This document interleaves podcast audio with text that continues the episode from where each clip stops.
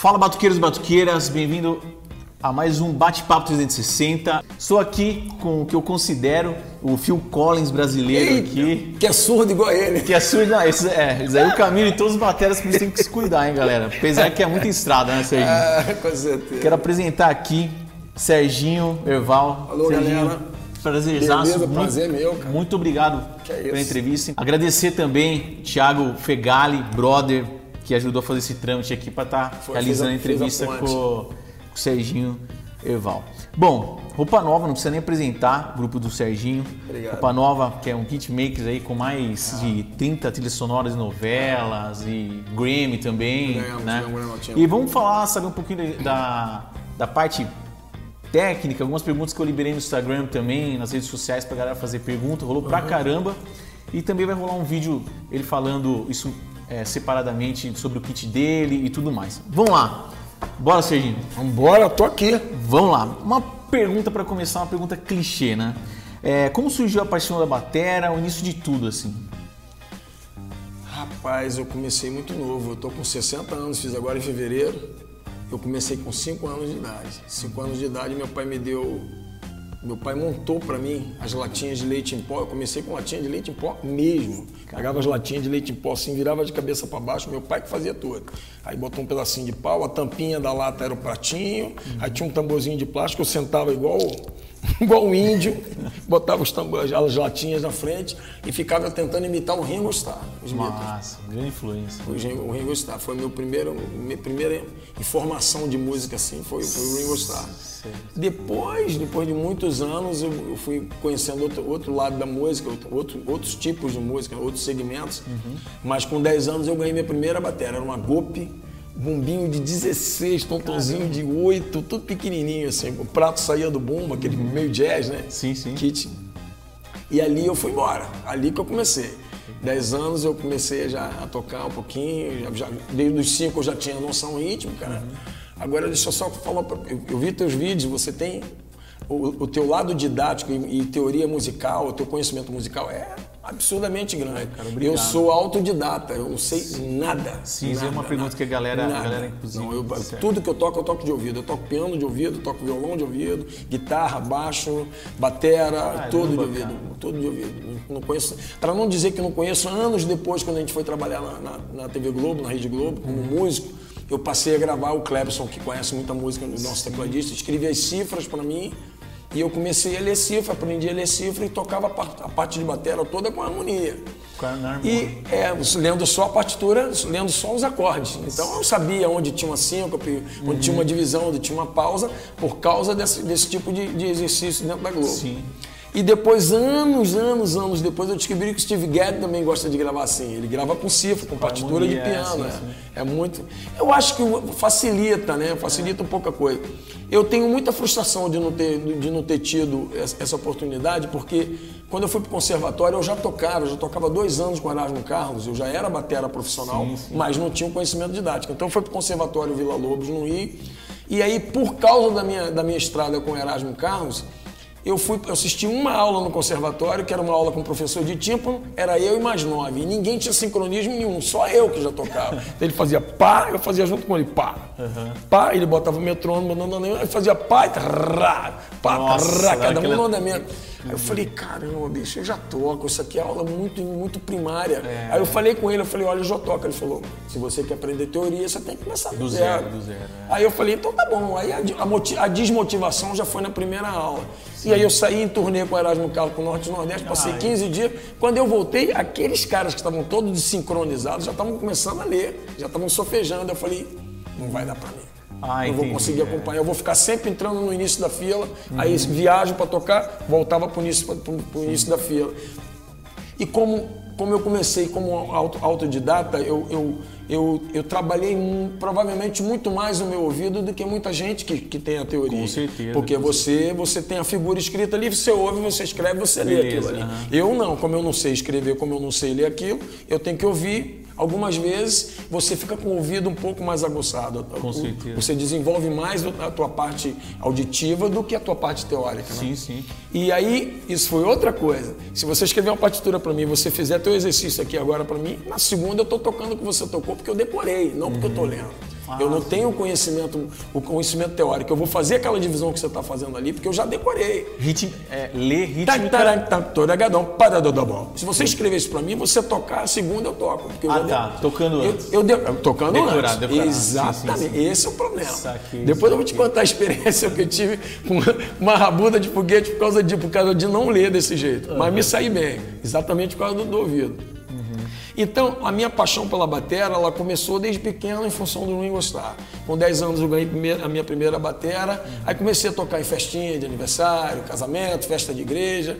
E, coincidentemente, quem era meu vizinho, quando eu morava, eu morava, eu morava, eu moro no Rio ainda, e quem era meu vizinho no bairro onde eu morava, era o Lincoln Olivetti, famoso maestro Lincoln Olivetti, que já faleceu. Ele era, ele era meu vizinho, a gente foi criado junto. Então, a, gente, a primeira banda de baile que eu fiz na vida foi com o Lincoln Olivetti. Então, o Lincoln era um monstro, um monstro, sabia muita música.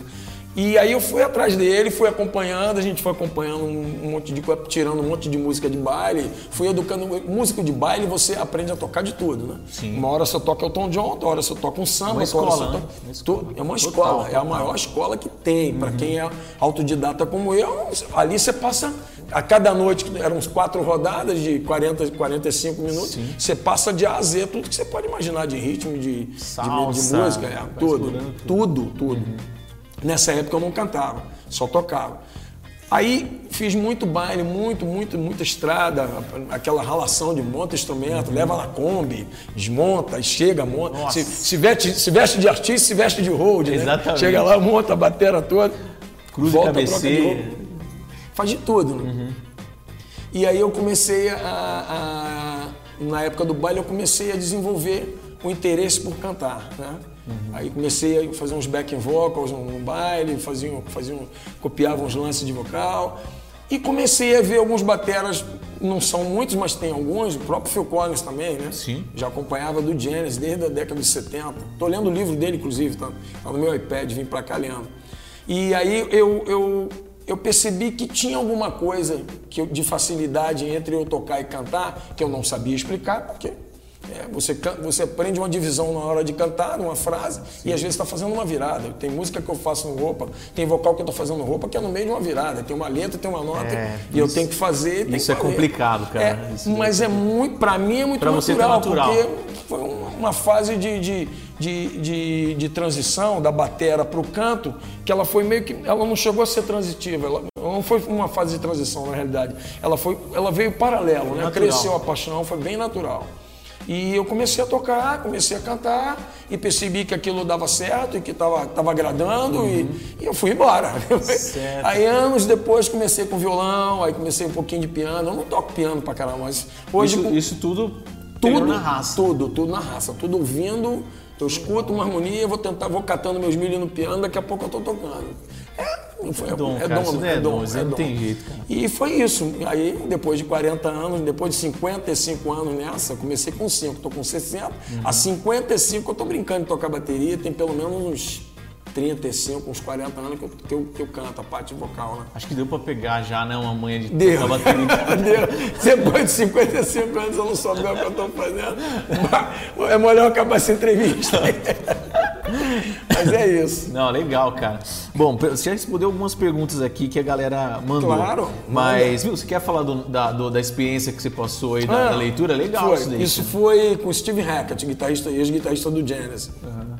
Eu já estava com roupa, a gente estava mixando, estava num período de entre safra de um disco para o outro. A gente estava mixando um disco e meio que o equipamento da gente estava todo no caminhão, porque a gente tinha uma, uma turnê para o Nordeste. Isso é uma época, que época? Isso, Ano?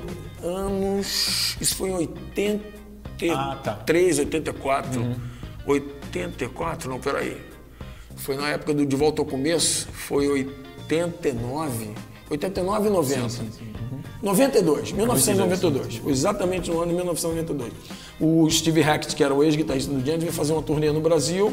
Me lembro como se fosse hoje. Era feriado do dia 30 para dia 1 exatamente igual hoje. Caramba. Dia, dia, dia 30, dia 1 era feriado. Fazendo aniversário. E aí ele tocou no dia 30 no Rio de Janeiro, no Canecão, na extinta casa do Canecão. E no feriado, o batera dele, que era um moleque de 18 anos, Hugo Dejanhard, nunca me esqueci desse nome. Moleque tocava muito, cara, muito, muito. E fazia backing vocals também. Ele foi surfar na praia de Ipanema tomou ali um caixote, foi prancha, foi ele para tudo que é lugar, deslocou o ombro. No dia seguinte, no dia 2, 2 e 3 de, de, de, maio, o Steve tinha dois shows no, no antigo Palace em São Paulo. Puta, cara. E aí eu já conhecia ele, porque quando ele veio, antes dele fazer essa turnê, ele veio ao Brasil gravar um disco no Brasil, gravei eu e o Rui Mota. A gente ficou super Sim, amigo, o Rui Mota. Legal, legal. O Rui gravou o disco todo, eu gravei duas faixas só. Porque tanto o Steve quanto eu tínhamos um amigo em comum que estava trabalhando na produção do disco. Uhum. E aí me chamou, pô, Serginho, você gosta do Steve, você gosta do Genesis, vem aqui conhecer. Eu fui que lá, legal, toquei violão cara. com ele. Ficou um intercâmbio muito legal, fiquei super amigo dele. Ele veio agora no Brasil, a gente se falou por telefone, porque ele me convidou para o show, mas o roupa, ele estava no Rio e eu estava é. completamente é. fora. Completamente uhum. fora. Não, não, deu, a gente só se falou por telefone. Mas nesse dia, era feriado, dia 1 de abril, dia 1 de maio. Eu encontrei com ele numa churrascaria no Rio de Janeiro e o Batera com o braço engessado assim, na, na, um braço assim na, na tipóia e aí o, e o empresário dele griladaço, que eles, são, eles não são americanos. Britânico não tem improviso, o americano leva é. na jam session. Em inglês Tudo não, tem jam session, em inglês ensaia a jam session. Sim. Em inglês ensaia o erro, a jam session dele é ensaiada. É, tem o erro. Não né? tem improviso, não tem, não tem. E o, o gringo tava, eu tô vendo na mesa o gringo preocupado e eu conversando com o Steve, com a esposa dele, que era brasileira e com o produtor do disco. E ele, pô, Serginho, você conhece o material, pô, dá uma força pra gente. Eu falei, eu tô de bobeiro, só que eu não tenho equipamento. Minha bateria tá trancada no caminhão a caminho do Nordeste. Sim. Vocês vão fazer dois shows no Palace, eu tô aqui para ajudar. Eu conheço o repertório todo, só me mostra como é que vocês estão tocando, porque eram Sim. tudo canções dele, dos discos dele que eu tinha e canções do Genesis, mas a abertura já era um medley de canções do Genesis com, com, canções dele. E eu falei, como é que ele está encadeando uma música na outra? Eu conheci, ah, essa é música tal, aí o baixista, você conhece tudo? Eu falei, conheço, conhecia tudo mesmo. E eu tô vendo o manager lá griladaço, não vai dar certo, queria abortar. Que... Coçando, Eles não estão acostumados com isso. O viacha bacana, joga bola, cabeceia, igual você falou. Não, a gente aqui. Aqui é Brasil. Aí né? fui, viajei no dia seguinte para São Paulo e o gringo griladaço o empresário, o manager dele. Aí a gente foi passar o som, a batera do cara tava lá, porque ele fazia back vocal, ele tocou, ele tocou com uma mão e fez os back vocal. E os grooves todos eu que segurei numa pearl vermelha toda podre, toda, pô, toda. Não tinha pele, o show era às nove da noite, às, às 8 horas da noite chegou um jogo de pele novo para eu trocar. Eu já tinha arrumado a batera toda. Vai Fita assim. crepe para lá, flanela para cá, papel toalha de banheiro, estica daqui para tirar as moças. Cara, o gringo, o operador de som, não entendeu nada. Ele falou: Como é que você tirou esse som? Eu falei: Aqui no Brasil, Brasil não é. Aqui é o jeito. Vou fazer o quê? 8 horas da noite, você tem show às 9, não tem pele, a bateria que vocês conseguiram para mim, eu não tinha nada, nem um pá de baqueta, tava tudo no meu Caramba, cara. E aí a gente fez o sound check, eu passei. De 100% eu acertei 80%. Aí eles ficaram doidos. O manager veio falar comigo: Como, você, como é que você fez isso? Eu falei: Aqui é assim, cara. Eu tô aqui para ajudar. Ele, pô, então bate na minha cara. Eu falei, que é isso? De jeito nenhum. Ele falou, pô, desculpa, eu tava fazendo. Eu falei, você tá dentro do seu direito.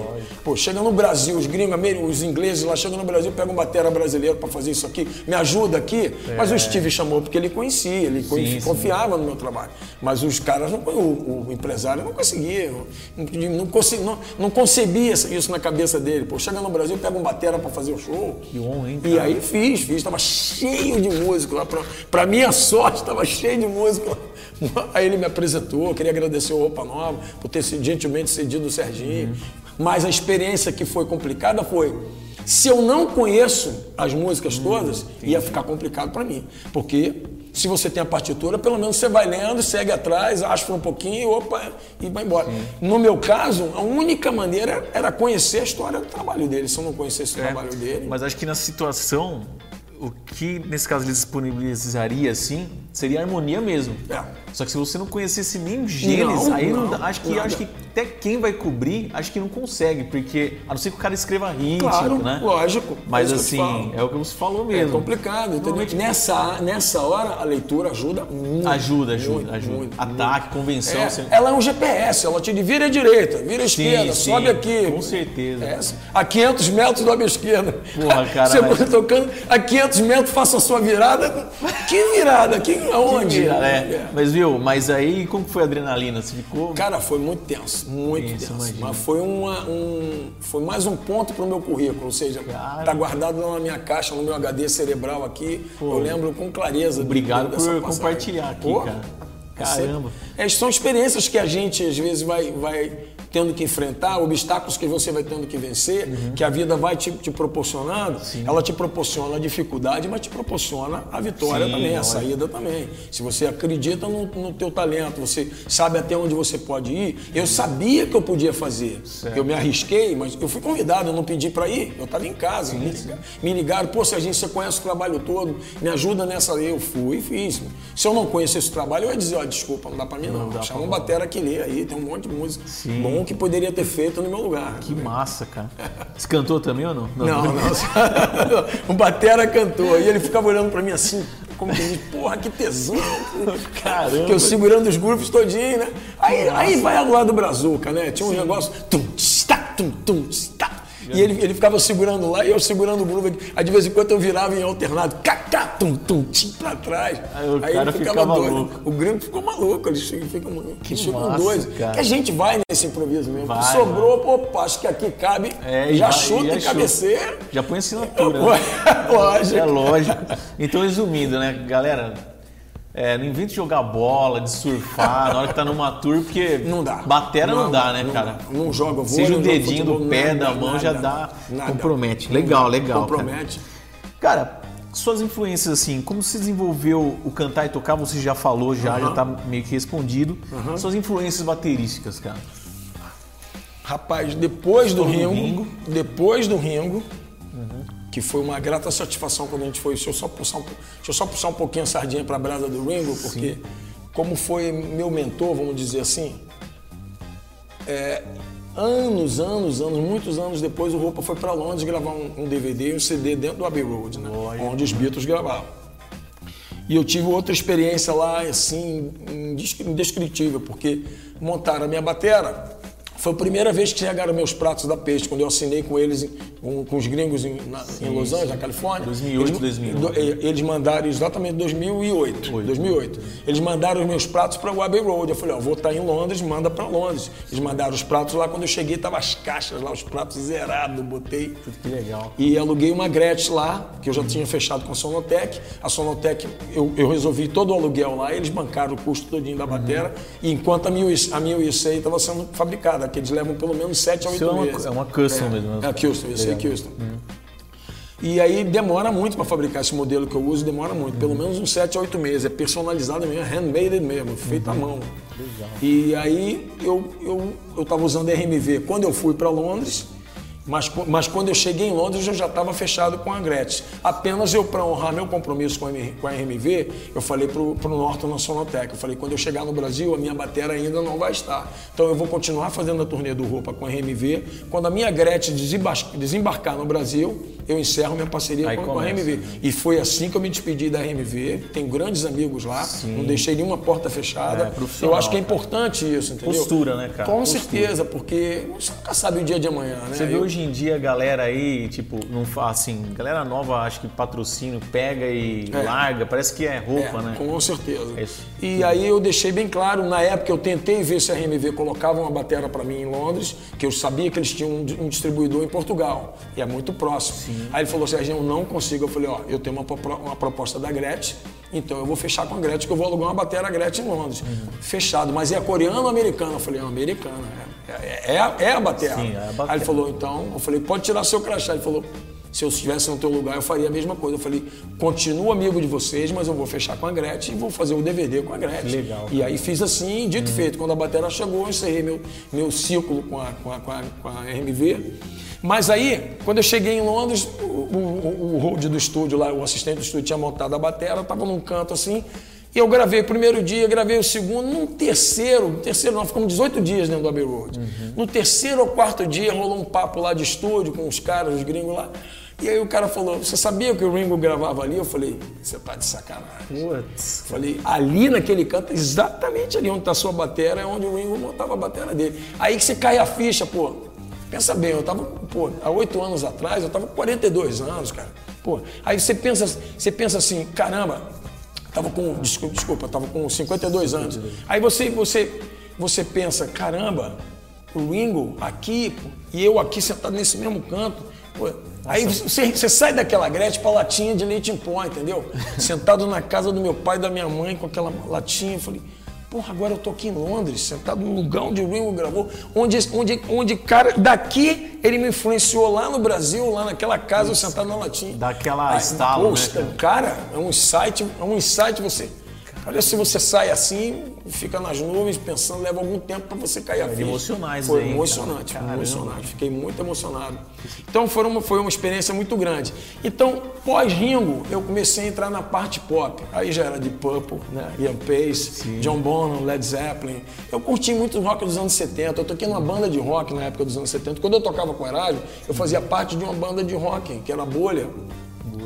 Era um grupo do Rio de Janeiro, eram quatro caras, era eu, duas guitarras e um baixo. E quem cantava era só eu. E aí cantava tudo, Led Zeppelin, cantava tudo.